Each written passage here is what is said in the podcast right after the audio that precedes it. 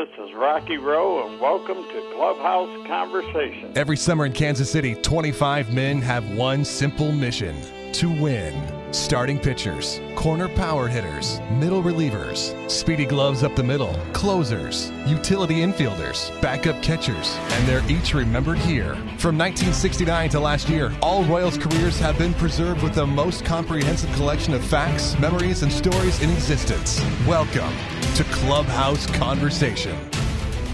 And boy, oh boy, are you in for a treat tonight. It's Davo, and I'm glad you are along right here on Clubhouse Conversation, the place where we normally catch up with all your favorite current and former Royals players. But tonight, it's part three of our umpire chats, this time with the coolest umpire name in the history of umpires. Rocky Rowe joins us on Clubhouse Conversation. Rocky Road. you're about to find out over the next couple of hours huge personality. The guy is hilarious. I've gotten to know him a little bit the last few days. He joins us tonight here, Clubhouse Conversation, during the coronavirus outbreak here in March of 2020. We all need some stuff to laugh at, some great baseball stories from the past. So he'll tell us all about story after story after story from MLB players and managers, including a big focus on the KC Royals.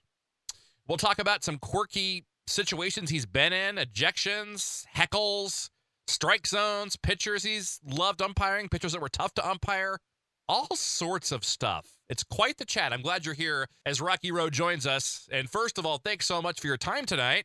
And second of all, how's everything going with you? Um, played nine holes of golf. It's about 84 degrees, no humidity, and not a cloud in the sky today. So life is good. Where are you living at now? Are you in Florida? Is that right? Yeah, I I moved here. Uh, I used to live in the uh, outside of Detroit when I first went to the big leagues, and then 1994, you know, we had young kids, and we moved to Florida just to kind of get another month that I could spend at home because I did spring training. Uh, actually, with Kansas City, they were at Boardwalk and baseball at the oh. time, and then Lakeland was the Tigers uh, Winter Haven was both the Red Sox and Cleveland, and then Atlanta had put a facility in over at uh, Disney. So it's kind of a nice place to be from. Plus, the other thing too is being from the Orlando area, you could always get a flight no matter where you know coming into. Most people going to Disney, so oh, yeah. uh, it was it was an excellent place to be where you know, I I might have a game in Anaheim going to New York with a day off, and I would take the red eye special, get home at about six in the morning, and try and pack about 48 hours into about 15, and then fly out the next day to New York. So. Very nice. You mentioned Boardwalk and baseball there in Baseball City. What do you remember about that complex? Uh, actually, it was it was kind of ahead of its time because uh, it was a great ballpark, and it it really kind of uh, um, what kind of reminded me of the Kansas City's ballpark. When you know when people used to ask me what what were your favorite ballparks to go to, obviously I grew up in Detroit, so old Tiger Stadium was pretty cool with Ernie Harwell and all the greats that were there, and then. Uh, but I always, I, uh, and later in my life when we started doing the National League, going to Wrigley Field was pretty cool, and uh, I enjoyed that. But um, I always told people that you know when they asked me what one of my favorite stadiums was, I'd, I'd always say Kansas City because Kansas City's ballpark was built for baseball. It wasn't a multi-purpose stadium, so um, you know the expressway ran alongside of it, but yet you know kind of sat down the little valley, and then with the football stadium right next door, just uh, pretty much had everything you could possibly want.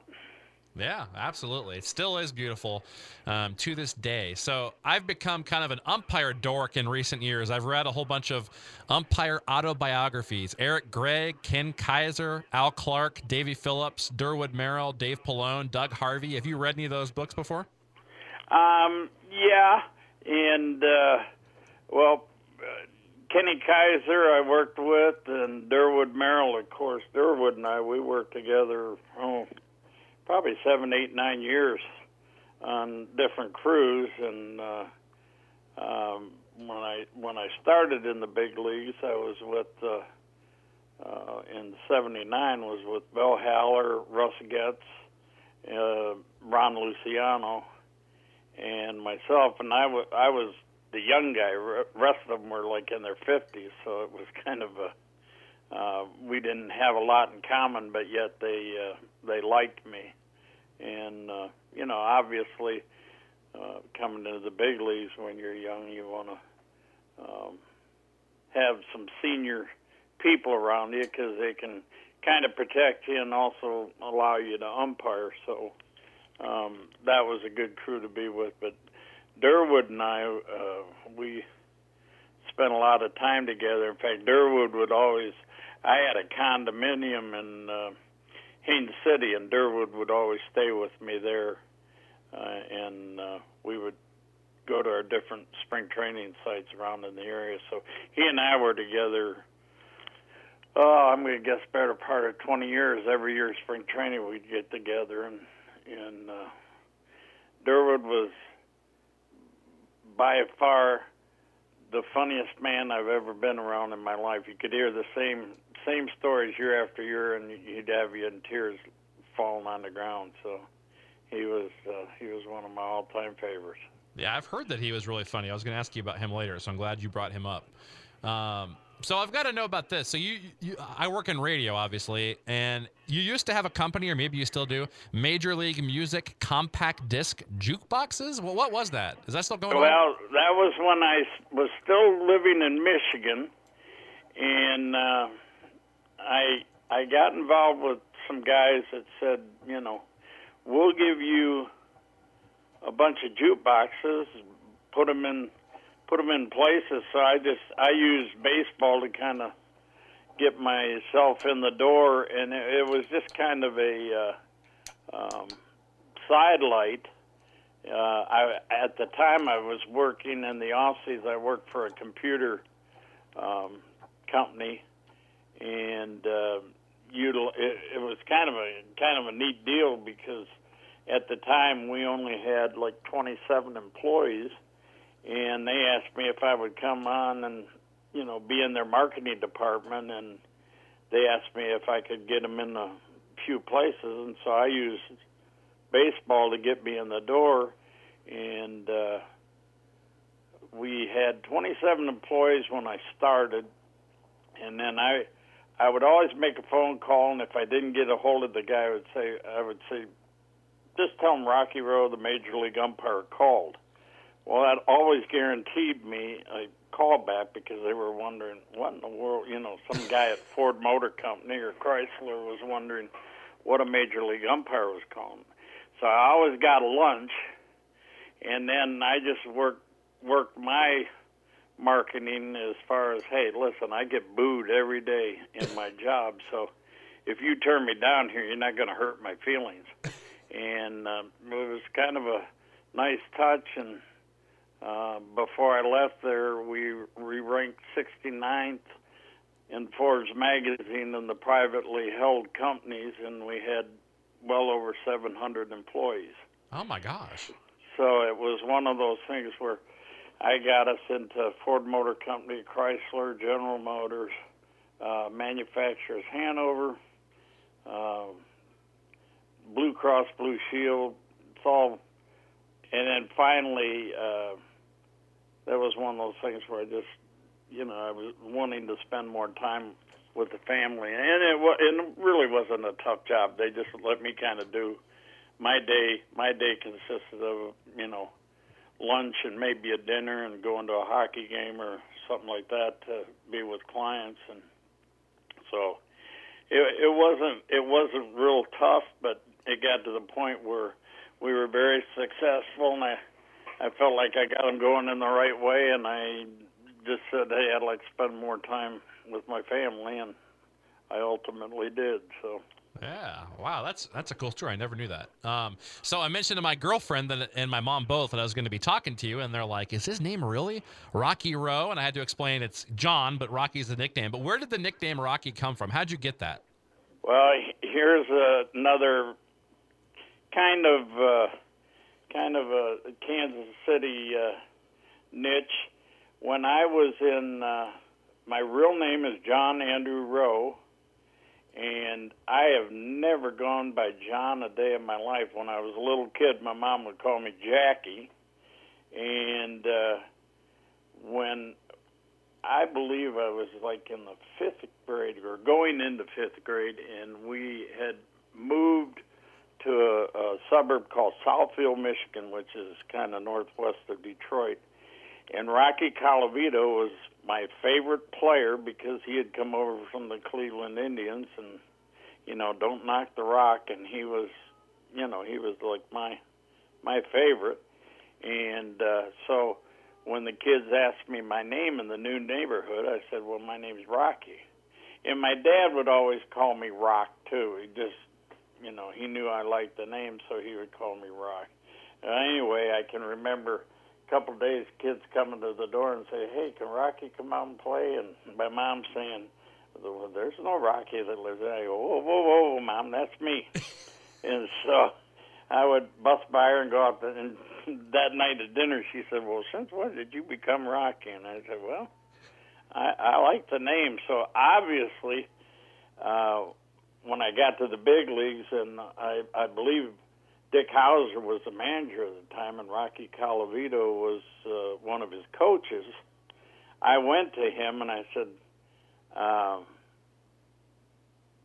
he I asked him I said well you probably don't know this but when you were at Detroit you were like my favorite player growing up in Detroit and I said would you autograph a baseball for me and he said I would be honored to do it and it was one of the I still have the ball to this day and it, it was kind of like from one rock to another you're a great umpire good luck in your career and you know it was really kind of cool and I'm thinking wow that uh kind of came full circle. So yeah, I I have I credited myself with naming myself, but actually it ended up it's you know it's a good baseball name because occasionally I'll be you know I've been away since 2002, and I'll somebody will say. What's your name? I said Rocky Road. And they go, you used to be an umpire because you know it's kind of kind of a catchy name, and I generally am real slow to answer that because I'm afraid that maybe I made a bad call in there. you know, could be some physical or mental abuse. But, uh, so I got to kind of feel the situation before I uh, acknowledge that the, I am the former umpire. Did you? Did people try to make ice cream jokes when they'd heckle you and stuff? Did you hear like you know that crap your whole life? Nah. Well, you know what? I always tell people, you know, uh, my name's Rocky Rowe, and. uh I said, if you forget, just think of the ice cream because my life has been a rocky road.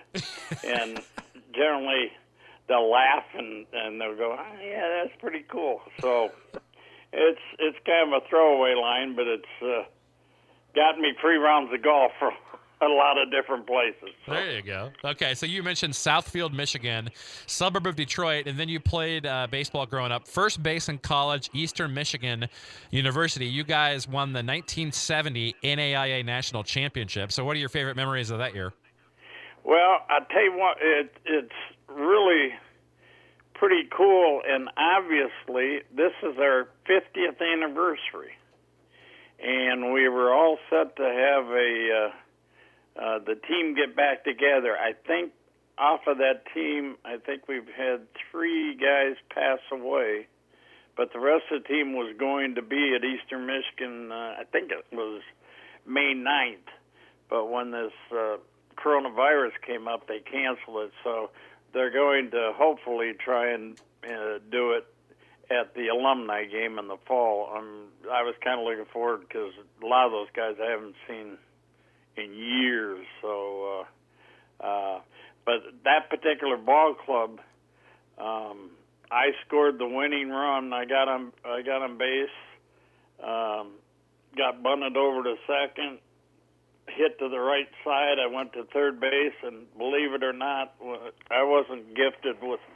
You know, they used to time me with a calendar, but uh, uh, I scored the only run in the championship game on a on a uh, sacrifice fly. We won one nothing, and uh, uh, we played that game out in it was out in Phoenix, and uh, the the following year we went to NCAA. So it, it was kind of neat. In in my lifetime, I played on four national championship teams, three in the Sandlots, and ironically, one of my high school teammates is going in the Hall of Fame this year. Ted Simmons, who played in St. You know, he, his, oh. most of his career was in St. Louis, but he and I were in high school together, and then. Uh, um, one of my college roommates from that national championship baseball team at Eastern Michigan was Terry Collins, really? who was the manager of the New York Mets. Yes. So there was uh, a lot of really cool things. Of uh, you know, I remember Terry one night was in California, and their ball club was getting beat like fifteen to one, and he came over. I was working the plate, and he says, "You got to eject me. I'm tired." I, I said, Terry, I I can't eject. you." He said, "Well, I I could curse at you." I said, "No problem." I said, "If I got to stay out here and watch this, you're going to stay out here and watch this. I'm not ejecting you." So he said, "Please, I can't stand it. They're killing me." I said, "Nah, you got to stay and watch it. If I got to stay here, you're staying here." So. That's a great story. Oh gosh, man, that's funny. Okay, so you went into the Eastern uh, Michigan Hall of Fame in 2001, yes. and then you graduated with a degree in business administration. But I want to talk about umpiring, obviously. So my first question is: So, what age did you start umpiring sports, and then where did that idea and passion come from? Ironically, um, let me just give you some of the names of the guys because there's a couple of Kansas City Royals in there. I played sandlot ball against Tommy Paciorek. Really? John Mayberry, Steve Garvey, Frank Tanana, uh, Ted Simmons, obviously, and the Detroit Sandlots back in the uh, 60s was a hotbed for, in fact, we used to have two teams in the Sandlot. One was Coca Cola and Pepsi. They both had teams and a lot of them were made up of some ex major leaguers that still lived in town and worked for the company. And literally, uh, at that time, on a Sunday afternoon at West Grand Boulevard, which was uh, kind of in the shadows of the Detroit Olympia where the Red Wings played hockey, uh, they would outdraw the Detroit Tigers.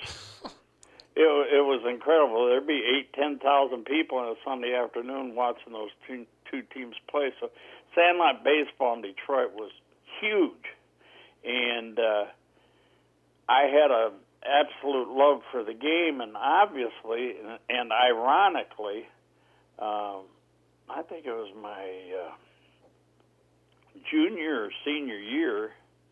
I asked uh, Coach Oestrike, who's in the uh, collegiate Baseball Hall of Fame. Uh, he has since passed. I asked him if it'd be all right if I umpired um, in, during fall fall baseball. And he said, "Yeah, go ahead." So I'd put shin guards on, and you know, catcher's mask and catcher's chest protector, and I got behind home plate and was doing it and kind of enjoyed it.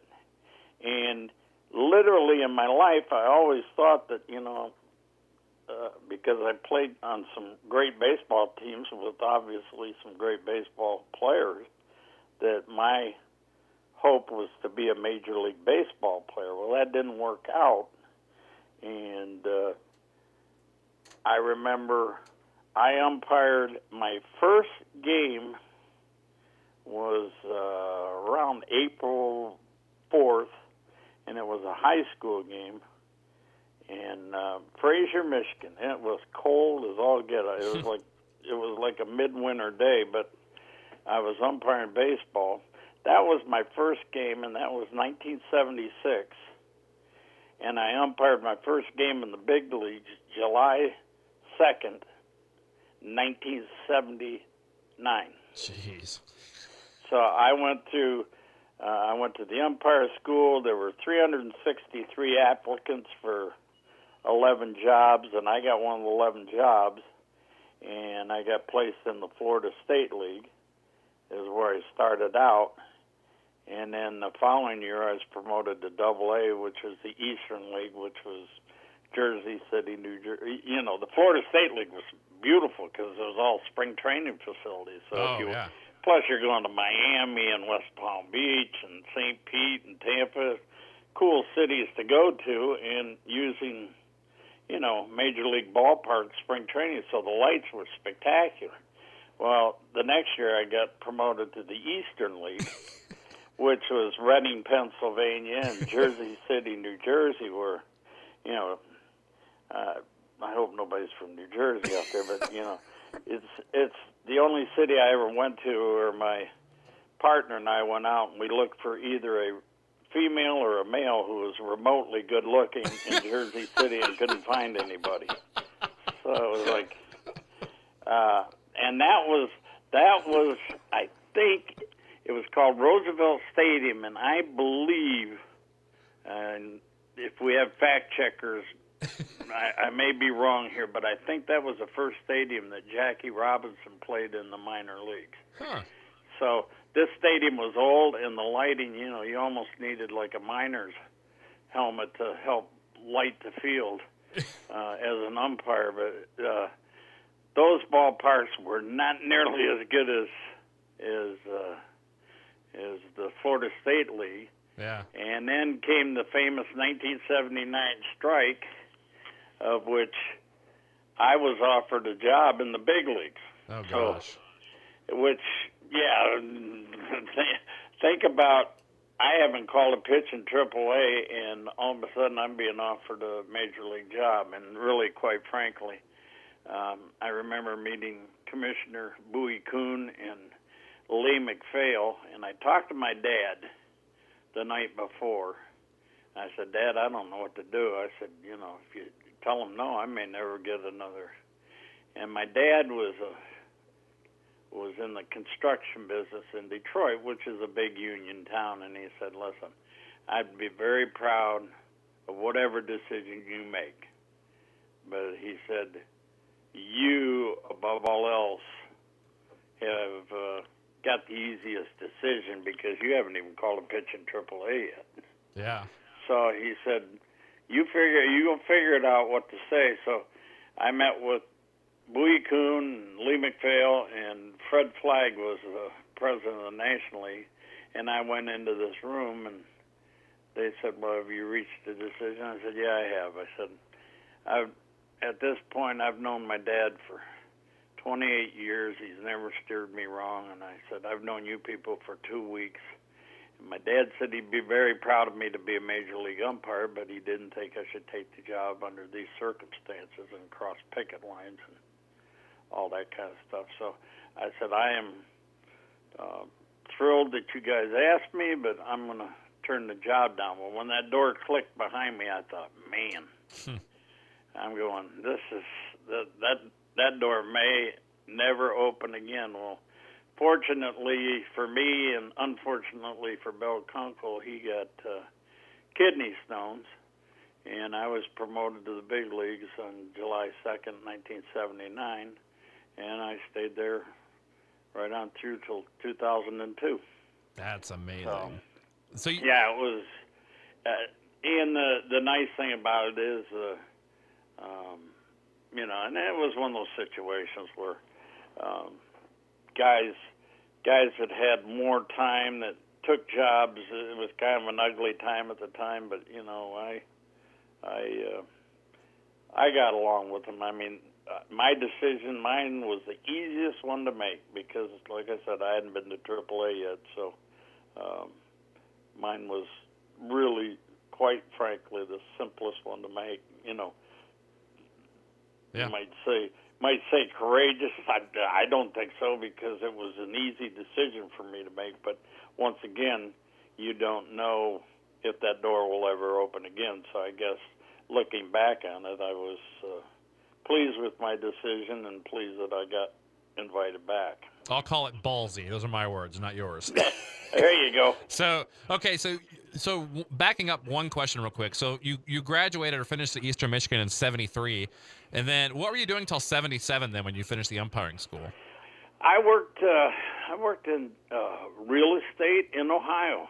I went to work for a uh, a cousin who was a big developer of mobile home parks, and I got out of school and I had a business administra- administration degree, and uh, you know I, I was making good money, and you know, but something was just missing, just you know, um, and. Uh, finally decided I'm gonna I'm gonna come back to to uh, to Michigan from Ohio, and uh, I started working for a couple companies uh, um, for a company called Inland Tool Manufacturing that was owned, uh, um, ironically, by Ralph Wilson, who owned the Buffalo Bills. Huh. And uh, started working for them, and yeah, I'd worked some odd jobs, and then I thought, you know. Um, I'd like to get back involved in baseball. And so, ironically, uh, on uh, 1976, 4th of July, Redford Union High School, I'm working a ball game. And after the game, a scout who had scouted both Ted Simmons and me when we were in high school, uh, by the name of Ed Katalinas, now, his claim to fame was scouting and signing a guy by the name of Al Kaline, which is a pretty good name yeah. in baseball. And he stayed around after the game, and uh, he goes, Rocky?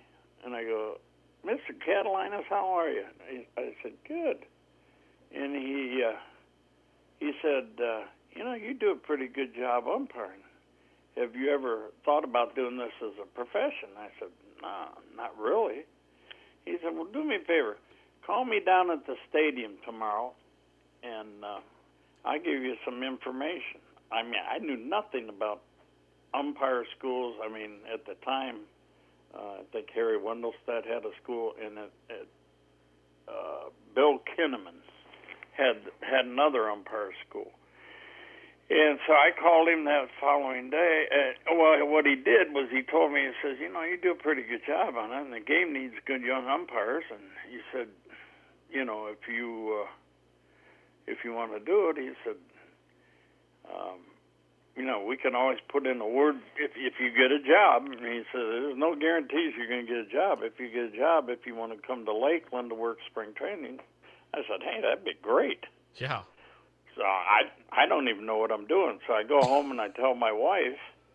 I said, "Hey, I'm thinking of getting back involved in baseball." And she goes, "Well, you're too old to play, aren't you?" And I go, uh, "I'm talking about umpiring." She goes, "What?" And I said, "Yeah.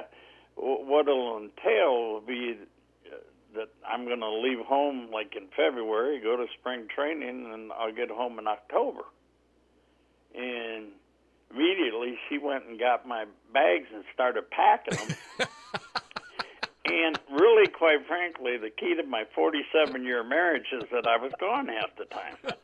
So there weren't many arguments. So, anyway, long story short, uh, Ed Katalinas gave me the the number of the Bill Kinnamon Umpire School. I I went I went to it that following winter, and uh, I was hired by uh, uh, the Florida State. I did my spring training at Lakeland, which was really kind of cool because I ran into a lot of people that you know would come down to watch the Tigers in spring training. So I was seeing people that I knew, and uh, I worked there, and then went to the Florida State League, and you kind of heard the early part of it. The rest is history.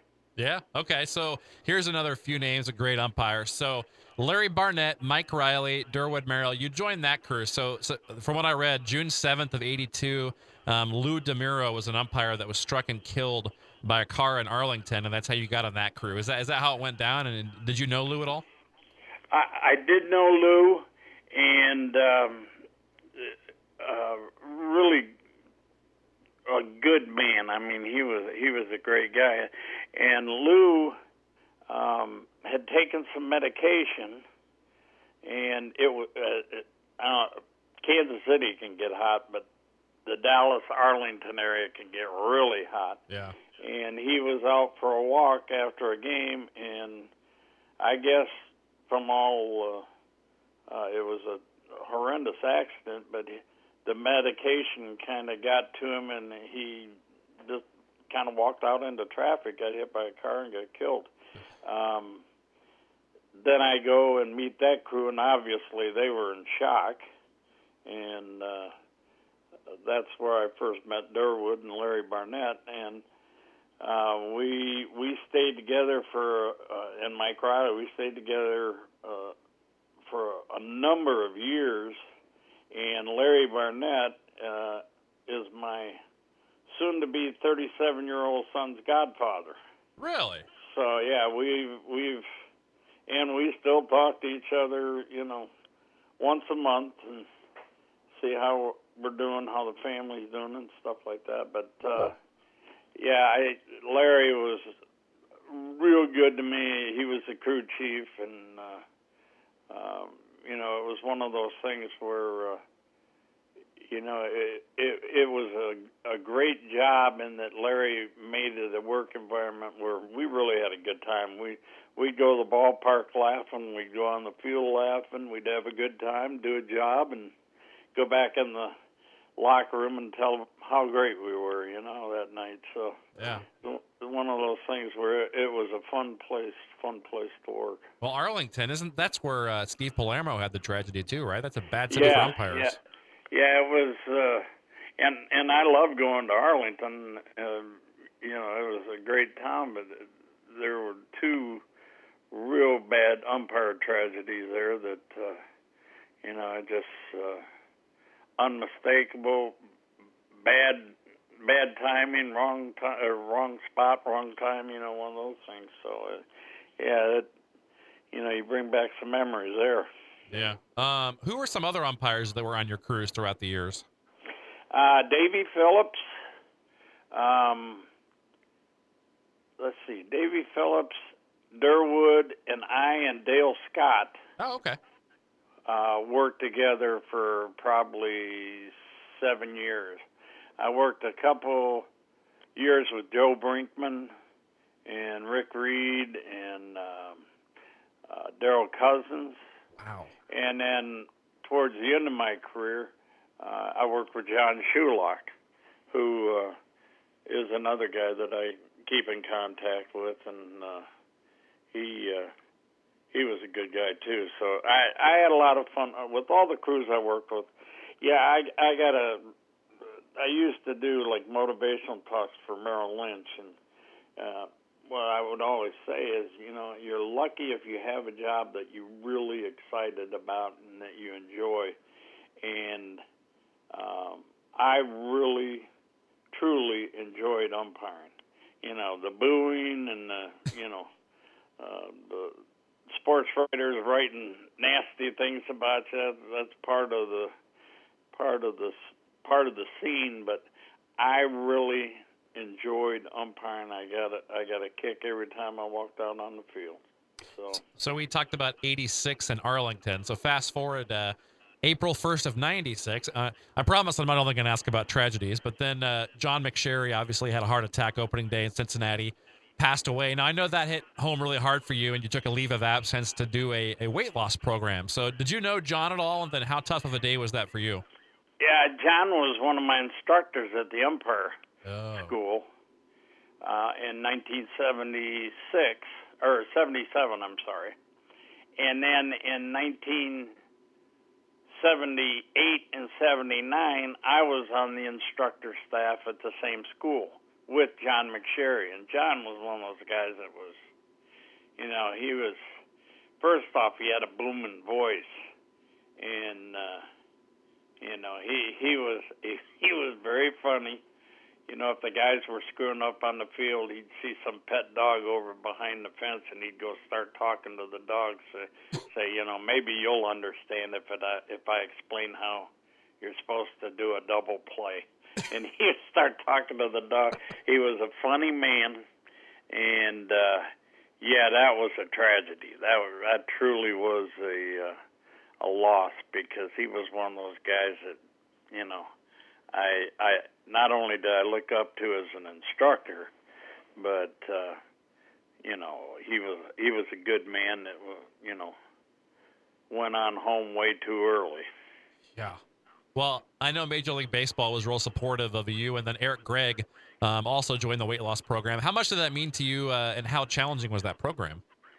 Well, it it actually um, was one of those things where you know stuff still stays with me today. In fact, I just I did a, a speech last year in, in uh, um, Michigan for the Michigan Business Association, and uh, one of the guys presenting was a former television guy in the Detroit area, and he said, "Man, you look you look like you could still umpire." And I said, "Well, I'm going to consider that a uh, compliment because, uh, man, you know, it's it's something that you know I I am." I was diagnosed at 52. My all my family members had diabetes, but I wasn't diagnosed with it until the age of 52, which was towards the end of my career in the big leagues. And so I've got to kind of uh, not eat too crazy at times, and you know, so it's kind of taught me to to try and maintain. But I'm never going to be a guy that you know you're going to see in a jeans commercial, but you know unless it's uh, bib overalls. yeah, you like yeah. Uh, you liked the Strouds and the Gates like me here in KC, right? The barbecue. Well, I, now see, now you're now you're hitting on. You know, I when I was thinking about doing this interview in Kansas City, I go, I don't even know if it's still is the Park Place still there. The Park Place, what's that? It was a hotel. Oh. That's where we used to stay. Stroud's was obviously one of our favorite spots and barbecue galore there.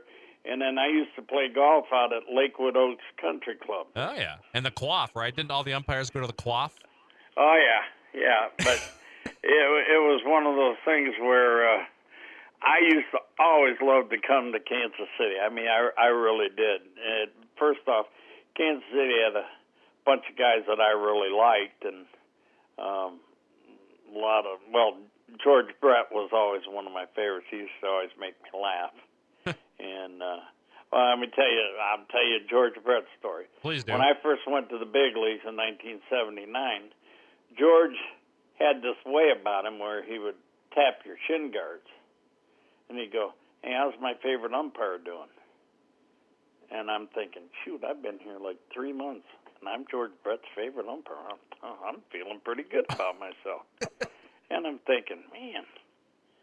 So after the game, of course, I'm working with three guys in their 50s Ron Luciano, Russ Goetz, and Bill Haller. And Bill Haller was the dean of American League umpires.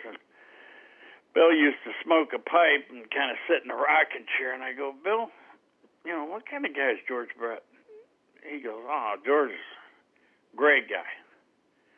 Rarely argues, you know, good guy. Why?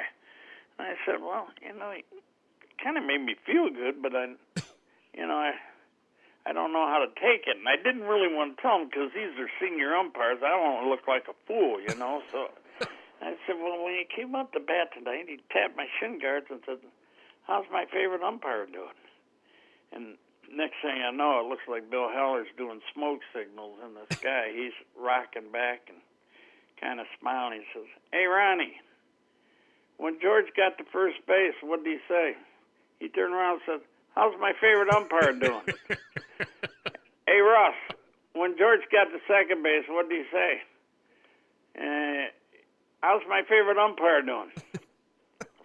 and then Ronnie goes to Bill Haller. He said, Billy, when he got to third base, what did he say to you? He says, Yeah, how's my favorite umpire doing? So I go, hmm, I'm seeing a pattern here. So, excuse me.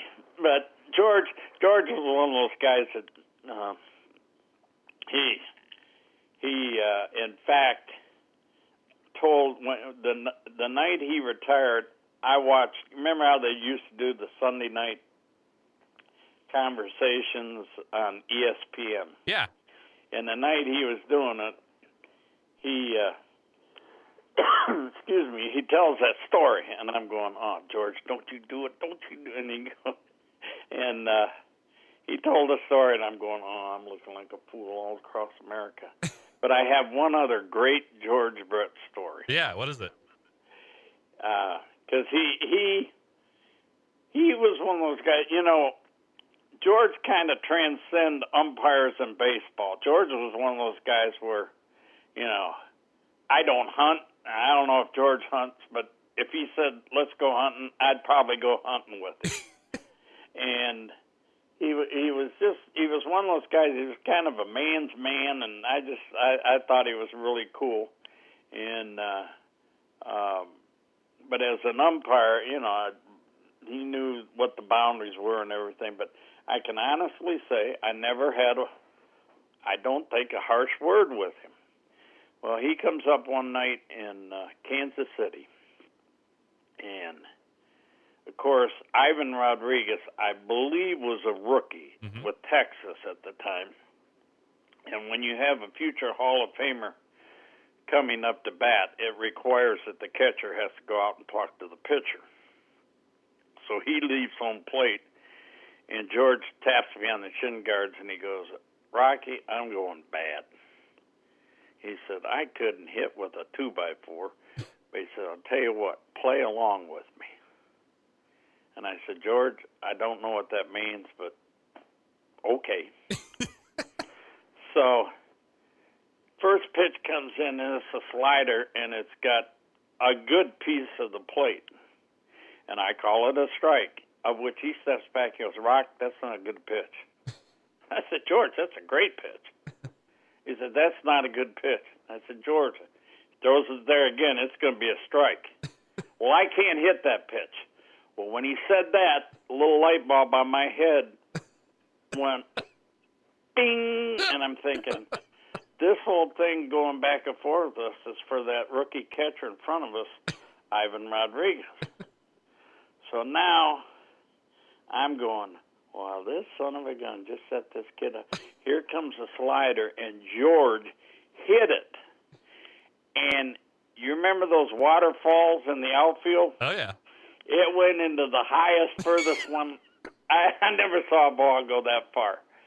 And so, as George hits first base, and this ball is disappearing into the into the early evening uh, light, Ivan Rodriguez has got both hands on his hip, and he says, "I thought he said he could hit that pitch." of which I said, "Young man, you've just been had by one of the greats of all time." And when he stepped on the home plate, he blew me a kiss. He went, mm. and I started laughing. I'm going, ah. Now, un- I unwittingly was a part of his well, I'm going to take credit for one of the home runs he hit. I don't know how many he hit, but I'm taking credit for that one because I was a part of that one. Uh, although I didn't know what I was doing, but but that's the kind that's the kind of guy George. But you know, when you look back on it, it's it's a story that I tell at a lot of banquets, but it's an absolutely true story. Unbelievable. What a great story. So okay, so eighty four and ninety four, you did uh, the All Star games. Any favorite memories of those two, or either of them? Well, eighty four All Star game, I was was played at uh, Candlestick Park, and of course we didn't, you know, we didn't run into National League guys there, but so we had to do a lot of stuff, you know, where we didn't intermingle. Uh, so I'd never been to Candlestick Park before, but I knew San Francisco. You know, it's kind of like the coldest winter I ever spent was the summer in San Francisco. So it was like one of those things where I'm thinking, well, okay, this game's going back east, so they're going to start it at like five o'clock, so it's eight o'clock back east. And I've got the right field foul line because I was one of the the young boys on the crew. So I've got I'm manning the right field foul line. Lou Whitaker hit a ball that landed about 12 foot fair that I pointed fair, and that was all I did for the night. That was it. and I'm going to tell you, Dave, it was the cold. I I didn't take any long underwear with me because I'm figuring, hey, five o'clock, sun's still going to be out. Three hour game, it's still done at eight o'clock. Not a big deal. That was the coldest I've be- ever been on a field. Huh. It it was freezing, and because it was so cold, at the time we set the all-time All-Star record with I think it was like 29. If you look back in '84, I think there were 29 strikeouts Jeez. in the game. It was like, and it it wasn't a very high scoring uh, game. And then the '94 uh, was in Pittsburgh, and uh, I had third base that night. Wasn't much to it, and um, run was scored in the bottom of the ninth. I remember Pudge Rodriguez was the catcher, and he was walking off the field. The guy was safe. Uh, Paul Runge had called him safe at home plate, and uh, I said, "Pudge, give me the ball." And, I have the ball to this day. It was from the All Star game. That, that was the winning run, Oh, cool. and didn't realize, you know, didn't think of it at the time. But I thought, well, you know, somebody in Pittsburgh would like to have this. So I have a buddy of mine that I play golf with that was from Pittsburgh, so I gave it to him. Wow. So nice guy.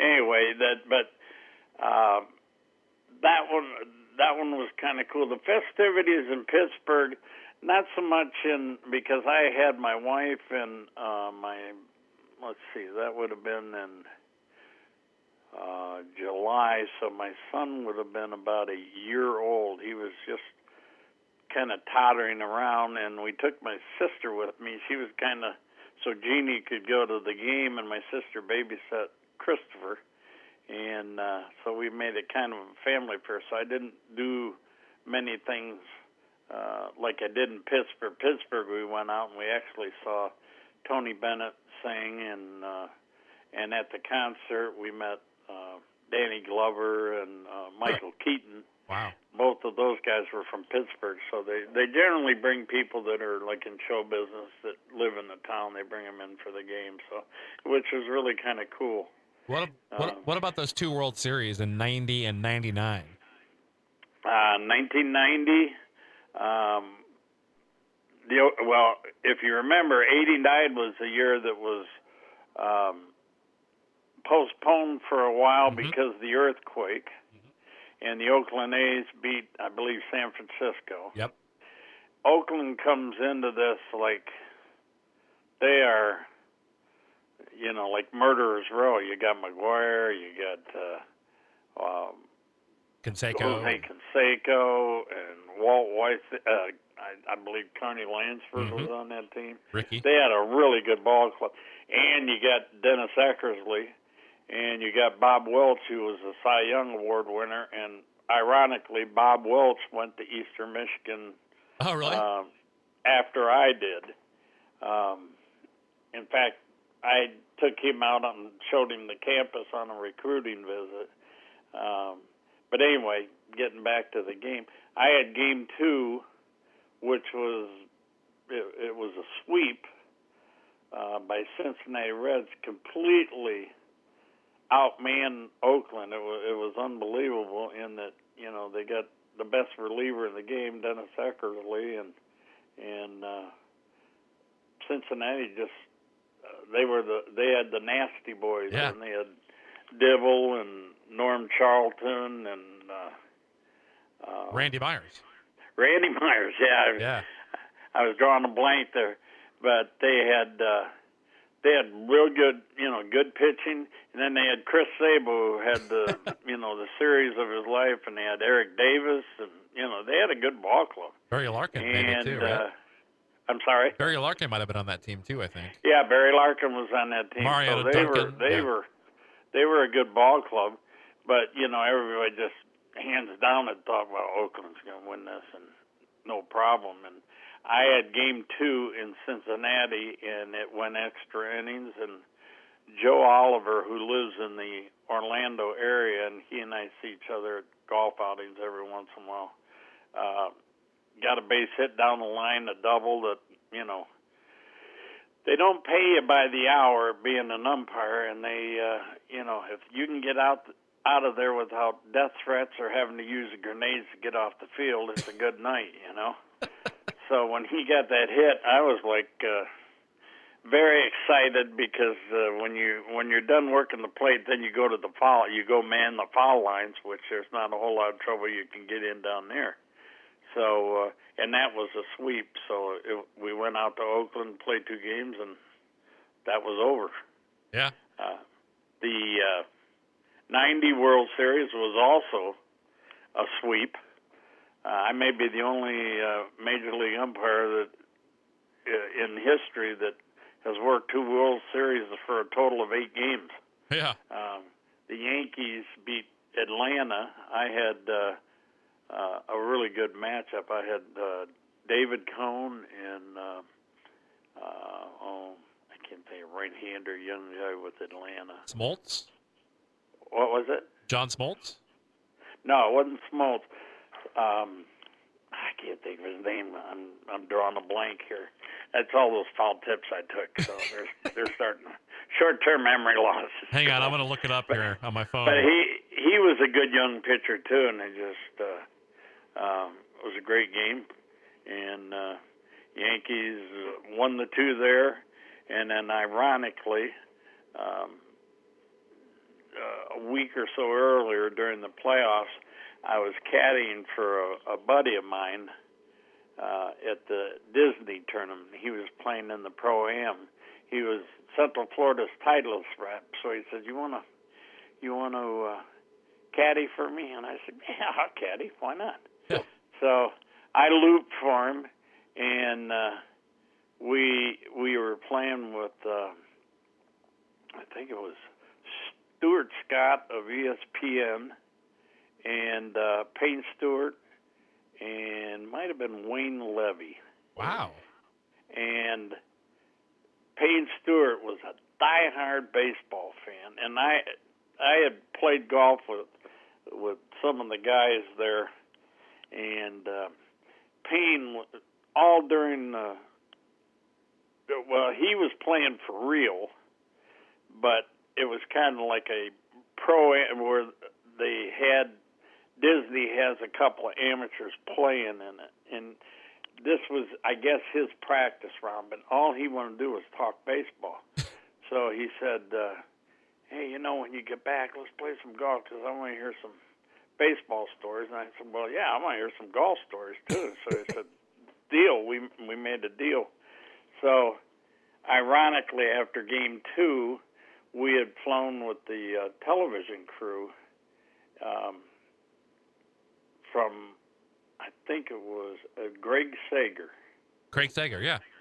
He he. I was waiting for my bags at. Uh, we were at LaGuardia, and I was staying across the street at the Wyndham Hotel, so I didn't have very far to go. But I was standing there, and I had told him the story because uh, we were fortunate enough to fly in first class uh, and so we were up there with a lot of the television people, and and he was asking about, you know, do you get to play golf? And I said, you know, I just ironically, I just made a deal with playing golf because he was a big baseball fan with Payne Stewart. so anyway, I go to the luggage deal, and I'm standing there, and Greg Sager comes up to me and says, "Have you heard about Payne Stewart?" And I go, "No, what?" He goes, um, he's dead. Oh. And my first thing was, I said, heart attack? And he goes, no, he's in he's in a plane that is still flying, and they don't know where it's going to go down, but they're running out of fuel. And I said, oh, you got to be kidding me. So I, I went over. Uh, of course, I was only ten minutes from the hotel, so I went over there and went to my room, turned it on, watched you know, about the last hour and 20 minutes of it before it fell out of the sky. And uh, that was what I re- what I remember most about that World Series because just just a couple weeks earlier he had signed a it's like an American flag, a Titleist golf ball, and a, his picture where he had won the U.S. Open, and he uh, he had signed it to me and I I had gotten it like oh two weeks before he passed away. So that was that was one of those things that was just kind of devastating. And uh, but he was he was a good guy. He was really a nice person. The right-hander was uh, Kevin Millwood, by the way. Was the guy? Kevin the Millwood. That's it. That's it. Yeah, he was he was a good right-handed pitcher. Thank you for Yeah. that. That's that's a beauty. You've got that. Uh, you've got Google there, and you can you can help an old umpire out there by Well- reaching back. Ask Siri who it was. But anyway, I like this one. So you were behind the plate for the final game at Tiger Stadium, which I'm guessing was probably done as a tribute to you. Um, it was against the Royals too. What do you remember most about that day? that this is this is really cool. Um, ironically, the year before that, they closed the stadium down. It was the end of September 1999. In 1998, I was working with Dave Phillips, and I knew I was going to be with him the next year. And I said, Dave, I have a request. And uh, he goes, What? And I said, They're closing Tiger Stadium down next year. And I said, I'd kind of like to work that series. He said, "Well, I'll put in for it." And I and they go. He goes, "Do you want to work the play?" I said, "Whatever. If it, however it works out, I, I'm good with it. I just want to, you know, because I I wanted to pay that one last visit because I can remember growing up. Uh, I remember when I was in like fifth grade. I thought my mom was the coolest lady in the world because she called in sick for me, unbeknownst to school, and said, "Come on, we're gonna." We took the bus from where we lived in Southfield, Michigan, to downtown Detroit, and she took me to opening day. Oh wow. And I remember we sat in the bleachers, and I remember walking out, and I really had a love affair with the game. But, um, and I'm sure you understand what I'm going to say. The grass is always greener in a major league ballpark. Oh yeah.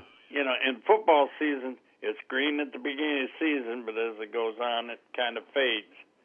But baseball, it always seems like the you know the field is so green, and uh, I remember the last game doing an interview with a, a guy by the name of Frank Beckham.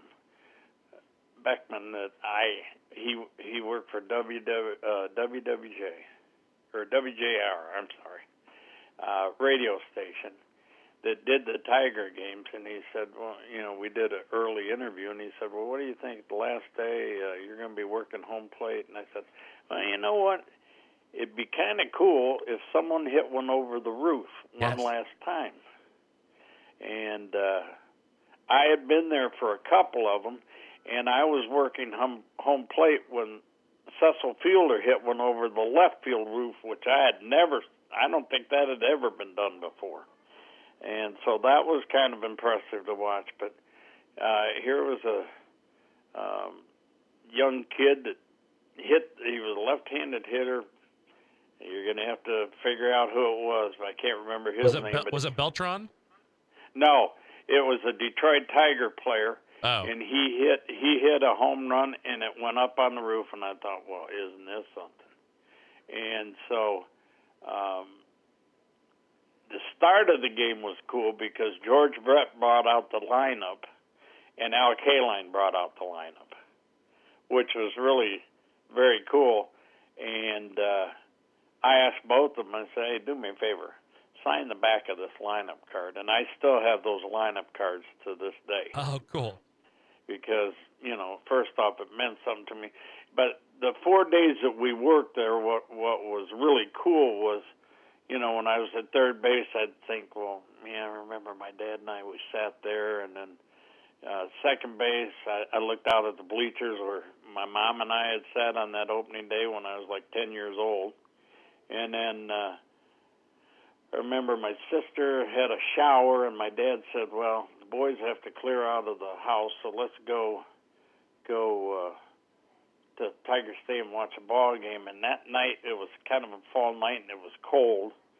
And the thing I remember about it is some guy was carrying, and this is back in the '60s, late '60s, and the guy was carrying about a 32 ounce beer in both hands, and the foul ball was coming to him, and he didn't know what to do, so he stuck one in his lips and leaned back to catch the ball. Well, when he did that, it went all down the front of him.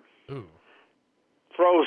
Man, everybody in the stand started laughing because this guy soaked himself with about a 32 ounce beer, and that was a thing. he, and on top of it, he lost the beer and didn't get the ball. Oh So gosh.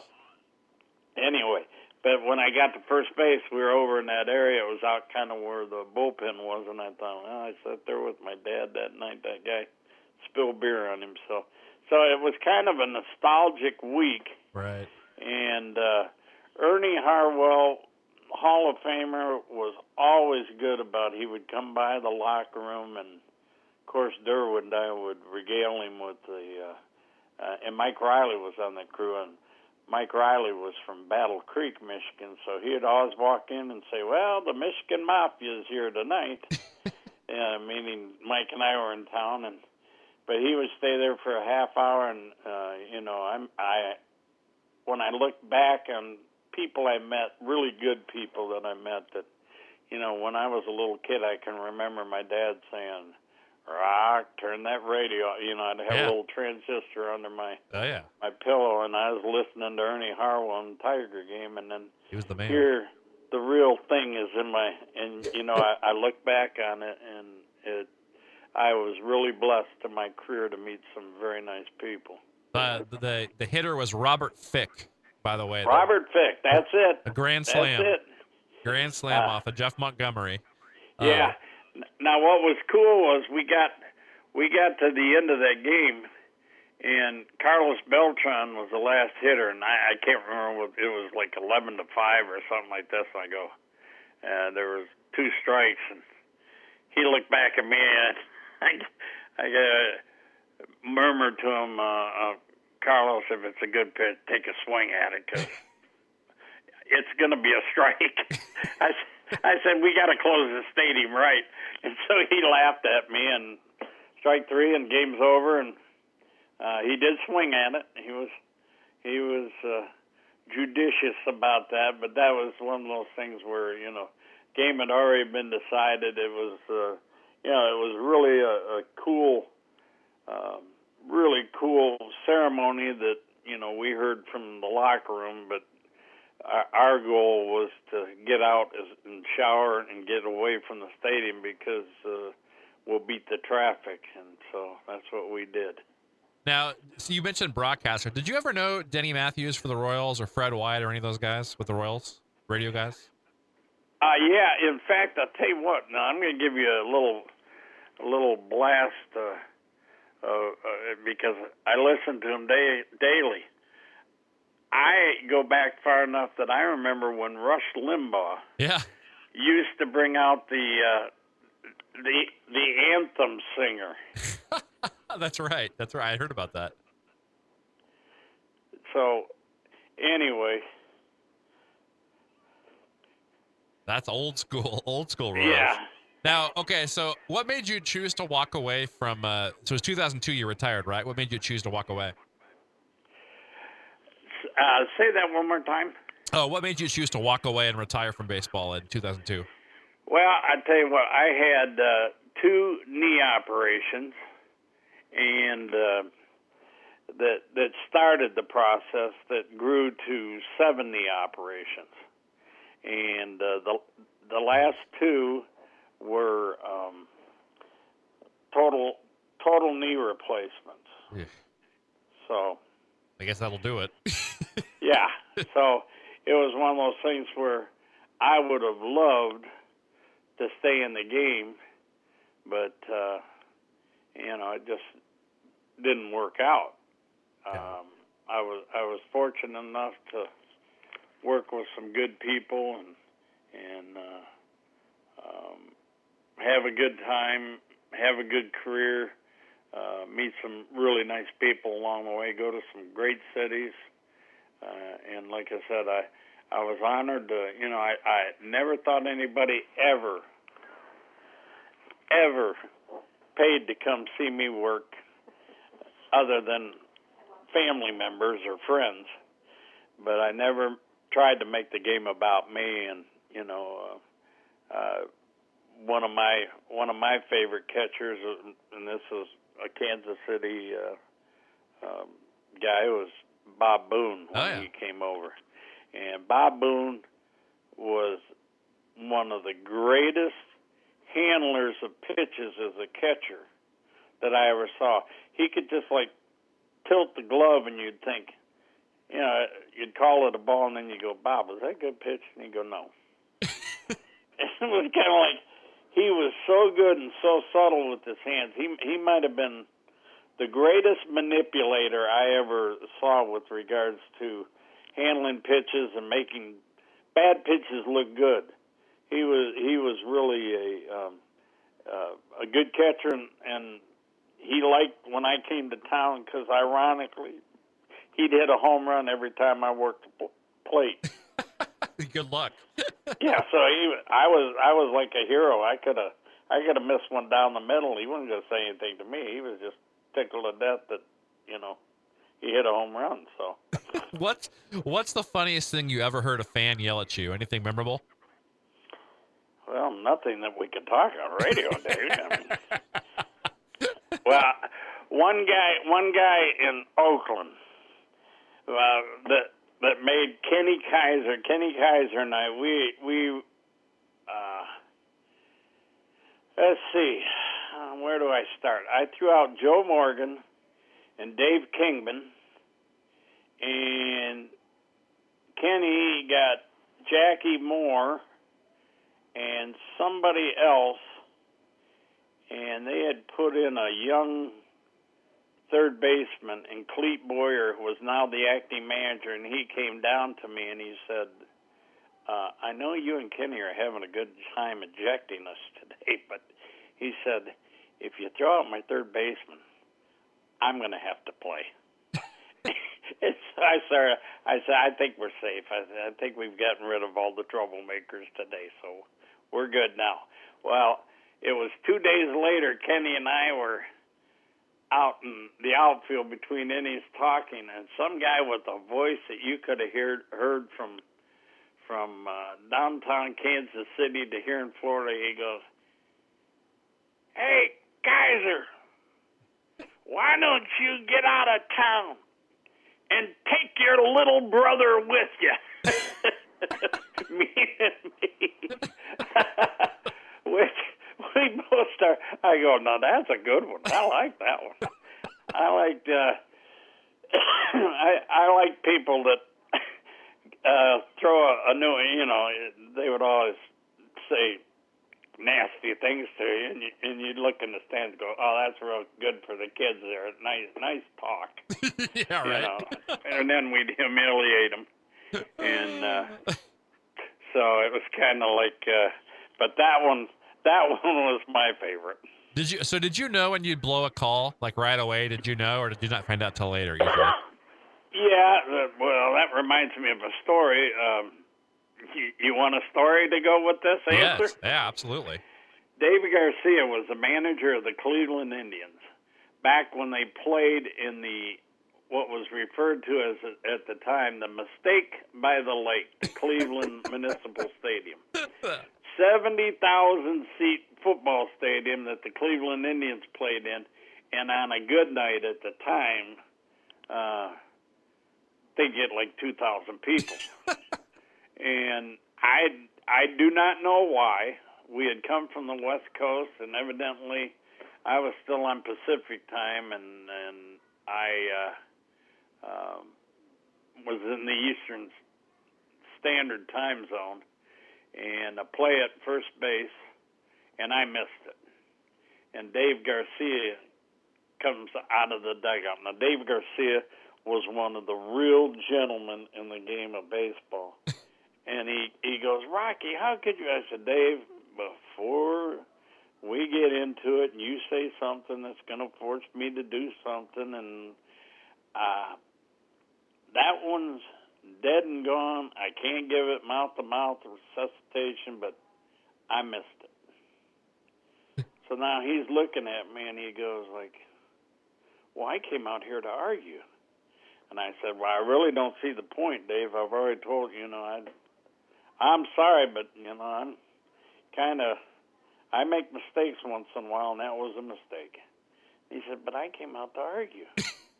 I said, "Well, go ahead. We can make it look good if you want." So he he starts out with, "Where are you going to dinner?" I don't know. And we go back and forth. He leads to a he leads to a standing ovation from 1,900 people, of which later that winter I was telling that story to a, a guy on the radio in Detroit uh, by the name of J.P. McCarthy, and I and I don't realize that WJR reaches Cleveland, and it you know sometimes reaches Florida. It's a very powerful signal, and so I'm telling him the story, and I said, well, you know, J.P that was the first time that I learned if you have a fire drill in Cleveland the Municipal Stadium, every fan has their own individual exit. and he started laughing. Well, the next season I go back to Cleveland and go, ah, yeah, Ro, I heard that line about the fire alarm. Oh, so I had to live that one down. And I go, well, hmm, they can hear they can hear the Detroit station in uh, Cleveland. So, yeah, that was the first time I learned that you got to kind of watch what you say. Yeah, yeah. Oh gosh, that's great. Now, how about what did, did a pitcher ever? In, do you, okay, do you believe pitchers get squeezed either intentionally or not intentionally? Um, let me put it. Let me just put it this way. I don't. I never did now I got mad at some pitchers. Yeah. And I got mad at some hitters, and you have to understand I came in before uh, uh, ESPN. Yeah. So if if if you had a night where guys were being, uh, you know, we call it like, you know, if, if you have a little cancer on the bench that's yelling at you, it's really easy to rid yourself of it before everybody becomes affected. Right. So it was one of those situations where, you know, I had situations and, and know of other umpires that called a strike on, you know, legitimate strike on the guy, and the guy go go kind of wild and say, "You didn't like that one? Wait till you see this next one." and that was before ESPN, and that was uh, kind of mano a mano, man against man. You know that that was. Now let me give you the managers. We had George Bamberger that couldn't put a complete sentence together without cursing mightily, and some of the biggest curse words that you can think of uh, Billy Martin, Earl Weaver. Oh gosh. Sparky Anderson. Uh, I mean, we had some guys that were, you know, tough to deal with. Now, having said that, I believe in my heart of hearts, even though the arguments were more vociferous and you know, just you know, chest bumping and saliva balls bouncing off your forehead, I think we had more fun. Yeah. I mean, to me, this uh, this replay slows the game down, and it's kind of like uh, I'm a, I'm going to bring up an umpire because I just read this. Eric Cooper, who we lost last winter, right, uh, in an absolute tragedy, um, was a good young umpire. And I was watching a YouTube thing on him, and he only had three calls three, one, two, three, all year overturned by videotape replay. Wow. So here's my thought. When, I mean, the last guy to hit 400 was Ted Williams a long time before I was born, and I was born in 1950. So it's kind of like how can you hold an umpire up to higher standards? I mean, to be a great hitter and go to the Hall of Fame, if you spend a career batting 300, which means you're going to fail almost two and a half times more than you succeed. It's the only sport in America where you can fail seven times and be right three times and be considered great. I mean, if Michael Jordan made three out of seven shots, he wouldn't have been the greatest player that ever lived. And if Dan Marino had completed three out of ten passes, he wouldn't be one of the greats of all time either. So right, it's kind of right. like, all right, what are we trying to do here? Uh, where your best hitter is, if he bats a thousand times, is going to have 350 hits. You know, bat 350, lead the league. You're considered fantastic. Well, that means he made a whole bunch of outs. So I don't, I truly don't understand how, you know, uh, this is going. uh, You know, the videotape replay is you know what it's done is it's taken out I think some of the color out of the game and it's made baseball more of a corporate game. Agreed. There's no. I, I like the old school nose versus nose argument. You, you don't get that anymore. Well, it was like like uh, Earl Weaver one night. Well, he and I went at it, and he said, "You're you're the dumbest umpire in the in the American League. You can't have an IQ of over 51." And I said, "Well, if that's the case, I got you beat by 50 points." and standing behind him were Eddie Murray and Cal Ripken Jr. in the dugout, and they heard it, and they I saw them both spin off and start laughing. you know, those were those were priceless. He told me one night, he said, "I'd like to punch you." I said, "Well, run in there, get you a step ladder, come out here and take your best shot." I'll we'll have your eulogy in about four seconds. I'll bury you out here, old man. Anyway, uh, you know when I look when I look back at it and I smile, it it has something to do with an argument with Billy Martin or Earl Weaver or Sparky Anderson or you know it's kind of like those those were when when men were men. I Yeah, mean, you yeah. know, we settled we settled the the problems out there, and then right towards the end of my career, I was doing a television interview with Ray Lane, and he said, uh, "My next guest here." Earl Weaver says is the most consistent umpire in the American League. And I'm sitting there in shock because I thought he hated me. And so when he says, uh, "Welcome, Rocky Rowe," and I, the first thing I said to him, I said, "Well, if I know he felt that way about me, I'd have treated him better." kind of like, man. So, but I'm just, I'm just saying, for me, um, that those were the fun. I remember, I remember Lou Piniella in Minnesota kicking dirt on Durwood Merrill. And Durwood came in afterwards and he took his pants off and he said, I will never, ever get the dirt out of these pants. I'm throwing them away. and he throws he throws them in the bucket. And I go, Durwood, just a thought here. Uh, did you ever think of like move? Uh, Minnesota's just got the little cutouts. That's the only spot on the field where there's dirt. Did you ever think of going like 20 foot away? He couldn't get dirt.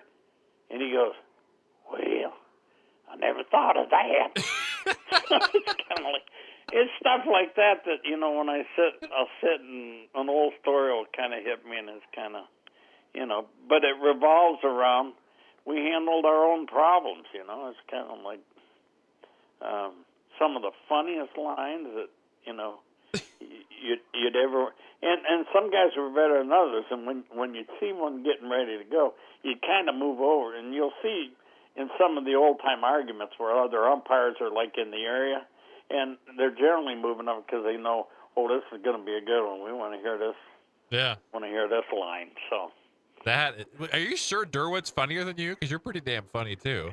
Well, we uh, let's put it this way: we didn't when we were done. There weren't many dry eyes in the house. We would we would make them laugh, but but w- one thing from both of us, we both kind of we loved umpiring, and you know it was one of those things where uh, um, I think it shines through on your personality. So. What's the uh, angriest you ever saw a manager or a player get at you?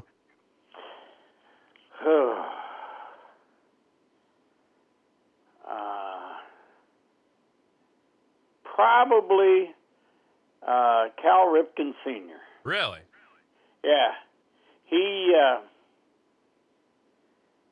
he he and I got into it one night in uh, Minnesota, or I'm sorry, in Toronto, at the old Exhibition Stadium, which was right by Lake Ontario, and that was another cold stadium in October. Oh yeah. And uh, he uh, the night before, and it may still be a record. Um, Toronto hit like 12 or 13 home runs in a game. Jeez. And the next night I'm working the plate, and he yelled out, out at me uh, over a pitch or two, which is not a wise thing to do because if they if they draw their attention to you and you don't do something, then pretty soon you got the Mormon Tabernacle Choir over there all singing together. so it was one of those situations where I had to go over and uh, uh, talk to him. It didn't go well, and uh, some things were said that nah, I can't really, really quote myself on what I said because Larry Barnett said that was one of the funniest lines I ever heard, but you're probably going to get fined on that one. And I said, I don't care. and uh, uh, anyway, it it basically revolved around if uh, I'll try and think of a clean way of saying this that if it wasn't for uh, the two sons being born and here in the big leagues, if they weren't a part of this program, you'd have to buy a ticket to get in here. so, kind of, and you can, and it went, it literally went from home plate to first base, first base to second base. We went to the third base cutout, and it ended in short left field with us with us looking like a couple of rams bumping into each other most of the time. It was, and uh, Larry Barnett afterwards said that was one of the greatest lines ever. I, I uh, part of it is I told him uh, you couldn't manage a Sunoco gas station, let alone a major league ball club, and uh, one thing led to another, and it got kind of fiery. And I would say that that was probably. Uh, the longest, but it was kind of like one of those things. And he and I, he, if you remember, he ended up getting canned. He came back as a third base coach because he was kind of he, obviously he was an icon in in Baltimore. Yeah. And uh, um, it wasn't until we we never talked. I don't think for probably five or six years, and finally I heard Rocky. And I'm like looking around and going, Am I hearing voices? And I hear Rocky. And I look up and he's calling me over. And I'm going, Oh boy, this can't be good. we hadn't talked for five years. And uh, he goes, I want you to know that you and I have had our differences, but I think you're a good umpire and you're always fair. You're very consistent and I just wanted to say that to you. Of, of which I got to make some humor out of it. So I said, "Have you heard I'm dying? Am I dying, or what, what's what's what's bringing this deathbed confession out of you?" And he said, "No, I thought I just I want to kind of." bury the hatchet. And I said, Well, I always kind of thought that you were going to hit me with a real hatchet a couple times. So so I'm I'm glad that there's no physical danger. He said, "Nah," he said, "You're you're a good umpire." So it was like, and then uh, he was. I don't know if, if he knew he was getting sick or what, but it was it was kind of a maybe a year, year and a half. He was out of the game, and then ultimately, I don't. Uh, he he smoked a lot, so I, I'm I'm not sure what kind of got him, but I believe it probably was cancer. So yeah, yeah. But I I don't know if he was just making it right with me, but it was kind of like one of those things where when I heard Rocky, Rocky, I'm thinking, I'm I'm looking out in the cornfields for a few builders. They will come. You know, I'm hearing I'm hearing voices, which you know I've had more than one people talking in my head sometimes. So. Oh gosh. Well, my my last three questions for you. Thanks so much for all your time. Uh, let's circle back to Kansas City. So, uh, your favorite memory is of umpiring in Kansas City? When you think Kansas City and the baseball stadium and the Royals, what do you think? Oh, I used to chew tobacco, and I loved George Toma. Yeah. And George did not like us spitting on his carpeting. and he would always Larry Barnett and I and and a couple other guys on our crews, we used to always spit and we'd congregate, you know, between innings. We got we were waiting two minutes and thirty seconds for the commercial to be over, and he would come out. He was he would always rake the the uh, he'd rake the pitcher's mound, and then he'd come out and he said, "You guys spitting on my feet." he would go nuts on us.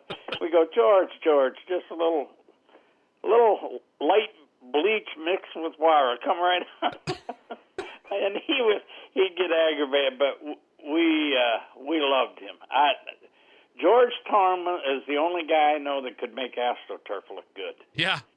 I mean, he really his field was it was like immaculate, and uh, you know I I heard the old guys talk about the old stadium in Kansas City and how the grass. They said, man, grass was like a carpet there. And anyway, uh, that would be one of my favorites. That that and uh, uh, the George, the, the obviously the George Brett Ivan Rodriguez story. That was that was like priceless. But the other, uh, I get, I give you another George Brett story. Just show you what kind of guy. I, Please. I came I came to Kansas City. I flew in. Uh, we had an off day, so I went home to Orlando, and I flew into Kansas City. Well, a lot of times when we will we'll go home for an off day, Dave Phillips lived in St. Louis, so he would drive over from St. Louis, and I think Durwood went with him, so they're both driving over in Dave's car.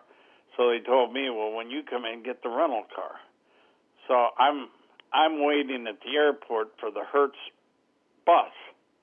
Well, if you've ever flown into Kansas City, that bus could be either you either get real lucky and it's right there, or you can see it on that, you know, on kind of the arc. You can see it going, hey, this won't be too long. This is pretty good. Yeah. Anyway, I'm sitting there for about 20 minutes, and it's about 400 degrees out, and I got the plate that night, and up drives this Bronco, and the window rolls down, and it's George. And he goes, Rocky, what are you doing? I said, I'm waiting for the Hertz bus.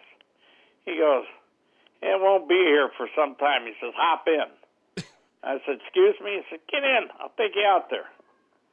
So I said, All right. So I get in. I said, Now, George, me taking the seat in your car doesn't mean that you're going to get a better strike zone tonight. and he says, I know. But anyway, that was George Brett. I mean, he was, you know, he was, he was a good guy. I mean, I, I can't say, and, and really, quite frankly, both most of that ball club. Frank White, Bye Bye Balboni was one of my favorite. He was quiet. He, I don't think I heard him say eight words in my career. Yeah. Uh, you got George. You had John Wathan and Don Slaught catching, and I like both of them. Although I did eject John Wathan three or four times in his managerial career. He was he was actually a pretty good manager, and I like John Wathan. But I liked him as manager. Yeah, I agree. yeah, I mean, I saw I was reading something the other day. He had a better than. Uh, uh, he, he was above 500, so that that would make him good in our game. Yeah, when I was uh, when I was a we kid. had we had a couple like silly plays that didn't go his way, and yeah. he got ejected. And, uh, but I but I did like him. I liked him, and then of course you got uh, Willie Wilson was quiet. U.L. Washington was quiet. Frank White was a good guy. Um, when I first went to the big leagues, they had uh, Freddie Patek, yeah. and uh, I'm trying. Uh, they had Kurt Stillwell was a nice kid. I love that guy. Remember yeah, Kevin he, was- he was a great kid. But they had good players there, and Dick Howser, I thought was you know, he was one of my first managers, and I thought he was like cream of the crop. Um, he was a nice man, and uh, his life ended way too early. So. Yeah, remember uh, when I was a kid, it was those Wathan teams. Like, you know, you were umpiring, and I was going out there like 88, 89. Remember, like Kevin Seitzer and Tartabull? Oh, yeah. What about Bo Seitzer Jackson? was a good kid. I like Seitzer. He was, he was, you know, there were there was a lot about him that wasn't right, Yeah. and that's why I liked him because he was kind of crazy. He just, he was one of those guys that liked to hit, and he was he was a good hitter. Really good. What about what about Bo Jackson? You have a good Bo Jackson story or memory? Oh, Bo Jackson. Uh, uh, um, yeah, I got a great Bo Jackson story. We're we're in uh, we're in uh, Seattle one night, and uh, Durwood and I are standing in the outfield, and Bo's running out the left field, and he's running right at us, and so I get in a, like a line. I said, Durwood, let's get in line linebacker position. So we get down low like we're linebackers. And he's yelling at us as he's running towards us. He says, Now bull your neck, bull your neck. So we bull our necks. and then he, as he's running at us, he does this little, I mean, both of us. I mean, I felt the air go by me. It was like he took a right hand turn and both of us blinked and go, like, where did he go? But his last word, was, he says, "Now you gotta pray I don't run over your ass." and we started laughing, and he took that step, and he was gone. And I go, "Oh my! Now I know. Now I know what he did to Brian Bosworth right in this stadium. He was, he was. Now I'm gonna. I'll give you another. I'm gonna give you another. This is. This is. I've never told anybody this oh, good. his first his first at bat in the big leagues. I was there for his first hit, Really? okay? But his first at bat, he hit one so hard to the third baseman. He stepped on third, went to second, and he was out at first base.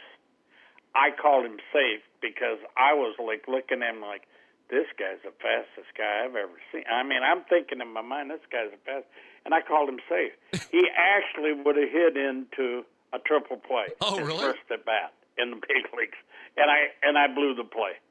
But I, I I was I was caught up in going like, you know, everybody had heard you know how strong he was and what a great college football player and everything, but him running him running on AstroTurf was a sight to see. Plus, you know, in your mind you think like, holy cow, I I would not want to have a living of where I got to try and tackle him because that that looks like that would be painful. Was he the most athletic, freakish player you ever saw then in baseball? Yeah, well, I also had Deion Sanders. Oh, Deion yeah. Sanders was fast, and the other guy that was really, um, how shall I say? Excuse me. Um, he he was kind of gangly and was a great player. Was Kirk Gibson? Oh He yeah. was, he was a great college football player, and uh, you know he had those long arms and long legs, and you know when he ran, he had the long hair, so it was kind of flowing. Um, I would say those are three guys that obviously could play baseball, and I think Kirk Gibson could have been a really good wide receiver in the NFL. Oh yeah. So those are three guys that crossed over that were pretty doggone good good players in the uh um I was in Baltimore the night and Darrow and I looked at each other like I did not see that. That when he climbed the wall, when he ran the wall. oh, you were there at the Bo Jackson? I was I was at second base and I had gone out on the hit, Darrow was at third, and when he did that I turned around and looked at Darrow and say, I never seen anything. You know, he was like Spider Man. Um, that that was a freakish move. I never saw it. I said that man just climbed the wall and came down like it was nothing. so you, you didn't. that was you didn't have the Seattle throw, right? They got Reynolds, the one from the morning track. They got Harold Reynolds. You didn't have that game, right? The famous throw. um I'm guessing not. no, but that was another freakishly good player was Junior. Oh yeah. Ken Griffey Jr. He made he made a catch in Detroit over the wall in right center field that may have been the greatest one of the greatest catches I ever saw. Uh, another uh, one where I was working home plate was the catch in center field that Jim Edmonds made. Remember when That- he went and he laid out and caught it? That was here. Yeah, I was in Kansas City. I was working home plate that night, and when the guy hit it, I'm thinking to myself, "Well, there's a double or triple." And when I saw when I saw him do the full layout position, I'm thinking, "Well, this is going to be triple or maybe inside the park home run." So I just kind of halfway went down to third, thinking that I might have to come back home. And when he made that catch, it was like, "Oh my!" Never saw never saw one quite that good Some people you know, say they, it's the best they, catch they ever. give Willie Mays credit in the, Yeah. you know, the old polo grounds with the great catch. That, that was uh, that that made Willie Mays catch look like a just a, you know, pop fly. Not a problem. You that know- was one of the greatest catches I ever saw. You know, I can actually remember who hit that. It was David Howard. Remember that guy? Yeah, yeah, the little middle infielder. Yep, yep. yeah, he was a good kid too. I love those middle infielders. You know, my favorite player of all time. I've asked every umpire. Do you remember Brad Wellman? Brad Willman. I do know the name. Yeah, no one remembers him except for me. Yeah. He's my childhood hero, man.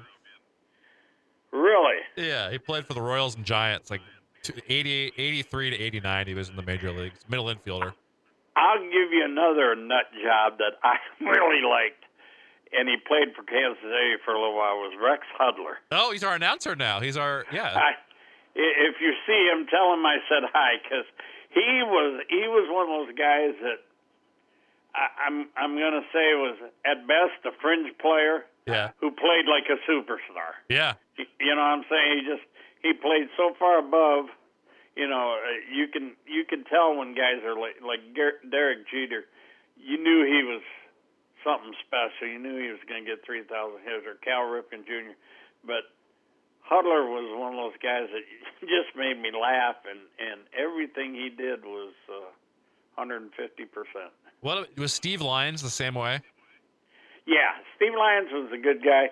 I ha- I remember him mostly in Chicago. Yeah, and uh, uh, I wasn't there that night, but the taking down of his pants at Tiger Stadium at first base is, is a tough thing to be remembered for your whole life, you know. But hey, he did it. So, were you ever there when that lady came out and kissed people? The hot chick, the kissing bandit, or whatever? oh yeah, yeah, Were you really? yes, yeah. Um, I was there when um, she came out and kissed George Brett. Didn't and he I don't, smile? I, and I want to say it was in, might have been in Arlington, Texas. It was on the road, but she came out saying, "I want to kiss George Brett." Wasn't he like real happy? I think I remember the picture. He's like smiling. Yeah, ear to ear. yeah, he was he was like laughing and stuff, and uh, you know, we made a joke like, uh, "Did she get close enough to you or to kiss you?"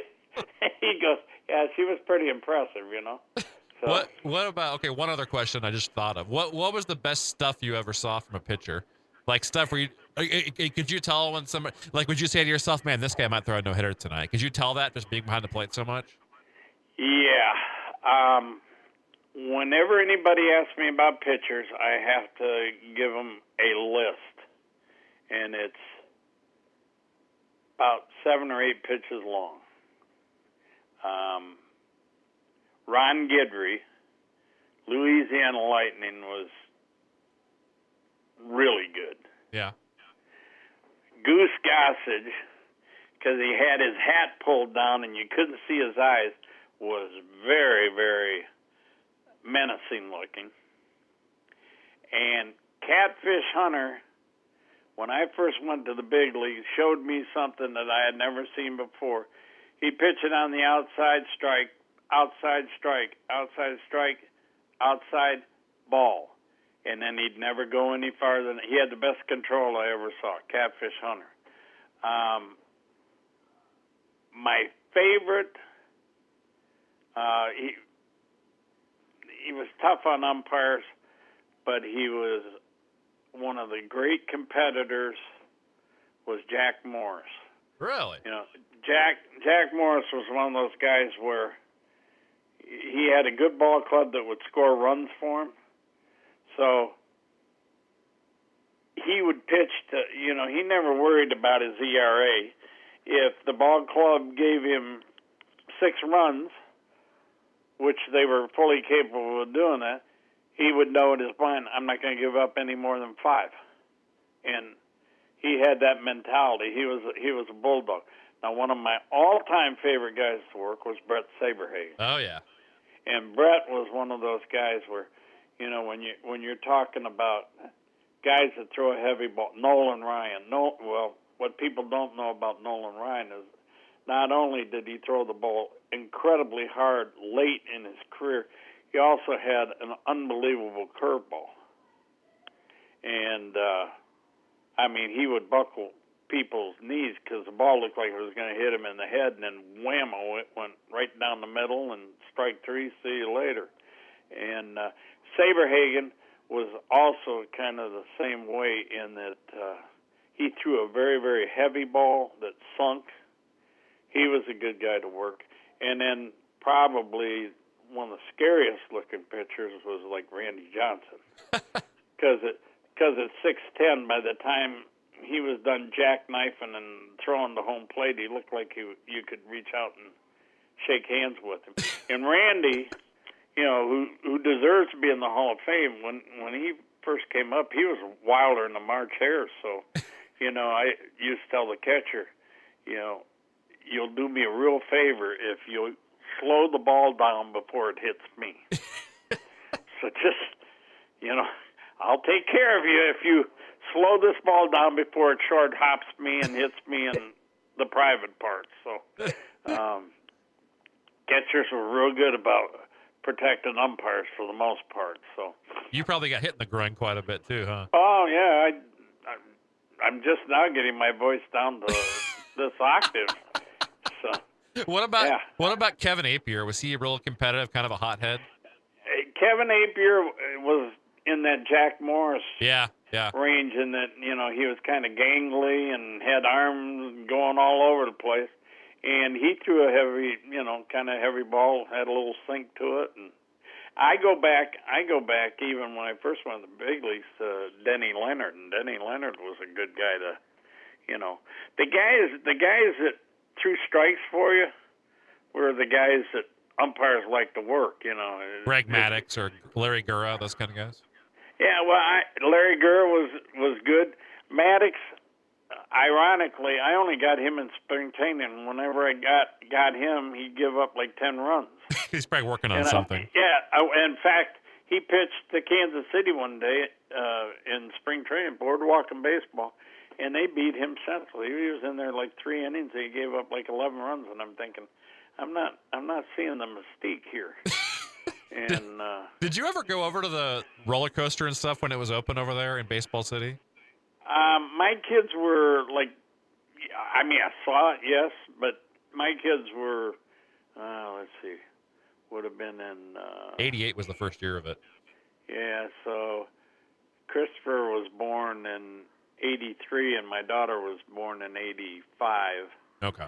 So they were too young, you know, mom and dad, we just kind of, uh, a good time for us was after the game, if it was early evening, I'd take Christopher and he and I'd go play golf, and mom and Emily would ride around in the golf cart, and then we'd go someplace for dinner afterwards. We just played a little nine holes when Christopher was learning how to play golf. So Yeah. Well, okay, we gotta uh, we may have to have a part two someday. I've got so many more things I could ask you, so maybe someday we'll do. anytime, Dave. Yeah, not a problem because you know. Uh, like I said, the short-term memory loss. You know, when you when you say something, it triggers. You know, Yeah. go, oh yeah, I haven't thought about that in a while. Well, that's so. the thing too. I have like you know I've asked you all my questions, but now that I've talked to you, I've got like 50 more questions. Any anytime, just uh, I'm not going anywhere. So, Yeah. or good. Uh, you know, I, am I'm not planning on going anywhere, but Yeah. Well, my, I guess my last question for now is uh, what would you like to say to baseball fans listening right now? um, well, let's see. Man, that's that's That's like a loaded, uh, loaded question. Uh, I guess what I'd like to say to baseball fans right now is, uh, hopefully, we're going to have a season this year. Yes, please. Um, I'm, you know, I, I'm a, I'm a diehard Republican, so I would say, in a, in this time of need, you know, we need to put all the petty stuff aside and try to get our country through this and at least honor what the president's trying to do. You know, you can vote for whoever you want, but I think eventually we'll play baseball, and I think as a country we're going to be stronger for this. And I think, uh, you know, baseball might only be half a season this year, but it can be an exciting half. So, gosh, I miss but it so much. But, but the key is that you know, as a nation, you know, I I look at it as uh, the bickering and stuff reminds me of some of the old days of the arguments and stuff, and it's kind of like, come on, let's let's look at the big picture here and not make everything a political deal. We got yeah. we got some people that are sick, and and uh, uh, you know, obviously down here we feel it because, and and I haven't been to a spring training game in I don't know how long, uh, because the only way I'd go now is if they paid me, and they're not going to pay me. So, uh, but I'm I'm jesting there. But the them pulling the plug on spring training was a you know was kind of a big deal because that that means a lot of money to the state of Florida. So uh, and Arizona, and uh, but I I I think uh, maybe uh, late uh, middle of May or June we'll be back playing baseball again. Hopefully, so. Have you ever thought about writing a book? Yes, and the answer is no. How come? And I've ha- I've had people ask me to run for office and to write a book, and to be honest with you, if if if you can tell in this interview, I love the game of baseball. Yeah. And in order for a book to sell, you got to say some things that are derogatory and and you know, I had I had my run-ins with managers, but I wouldn't, you know, I wouldn't want to dance on anybody's grave, and or, you know, they got family members, and I never wanted to do anything that would insult the game of baseball. So, for a few bucks to to write something that, you know, might put baseball or in a in a bad light, it's not worth it to me. I I would I do a lot of speaking engagements, and uh, uh, you know fact that there's now a generation of people that don't know me from a block punt. You know, I mean, I retired in 2002, so there's a, you know, I asked I asked some people that I said, when were you born? They go 1996, and I go, oh man. so it's kind of like I can tell you stories about Barry Bonds and Mark McGwire and but I can't tell you anything about anybody, you know, Mike Trout and yeah, and those those are the ones that people identify with. So I've I've kind of lived past my prime, except for guys like you and and and good baseball fans and stuff that remember, you know, when you were a kid and and some of the players I've talked about tonight. So. Oh gosh, what a time! Well, um, thanks so much for uh, for all your time. This has been like awesome. This has been one of my favorite. I've done hundreds of interviews. This is one of my favorites. So uh, hopefully in the future we can talk again at some point. And uh, I just want to thank you for all the memories and what you gave to baseball and for the the chat tonight. My pleasure. Do you ever get to see George Brett? Occasionally, I haven't seen. Uh, I saw. I see him maybe once every couple years. I don't know him too well, but I do see him from time to time. Tell him, tell him you talked to me, and he'll he'll have a good laugh. And uh, just tell him. Uh, tell him I said hi. But you know, I, I looked at some of the guys you interviewed. Joe Randa. Oh, Joe yeah. Randa was a great kid, uh, and I looked at some of the names and I go, oh, yeah, I remember him. You know, it's kind of kind of interesting. But if you if you see that wacko former second baseman that's now your announcer, tell him I said hi.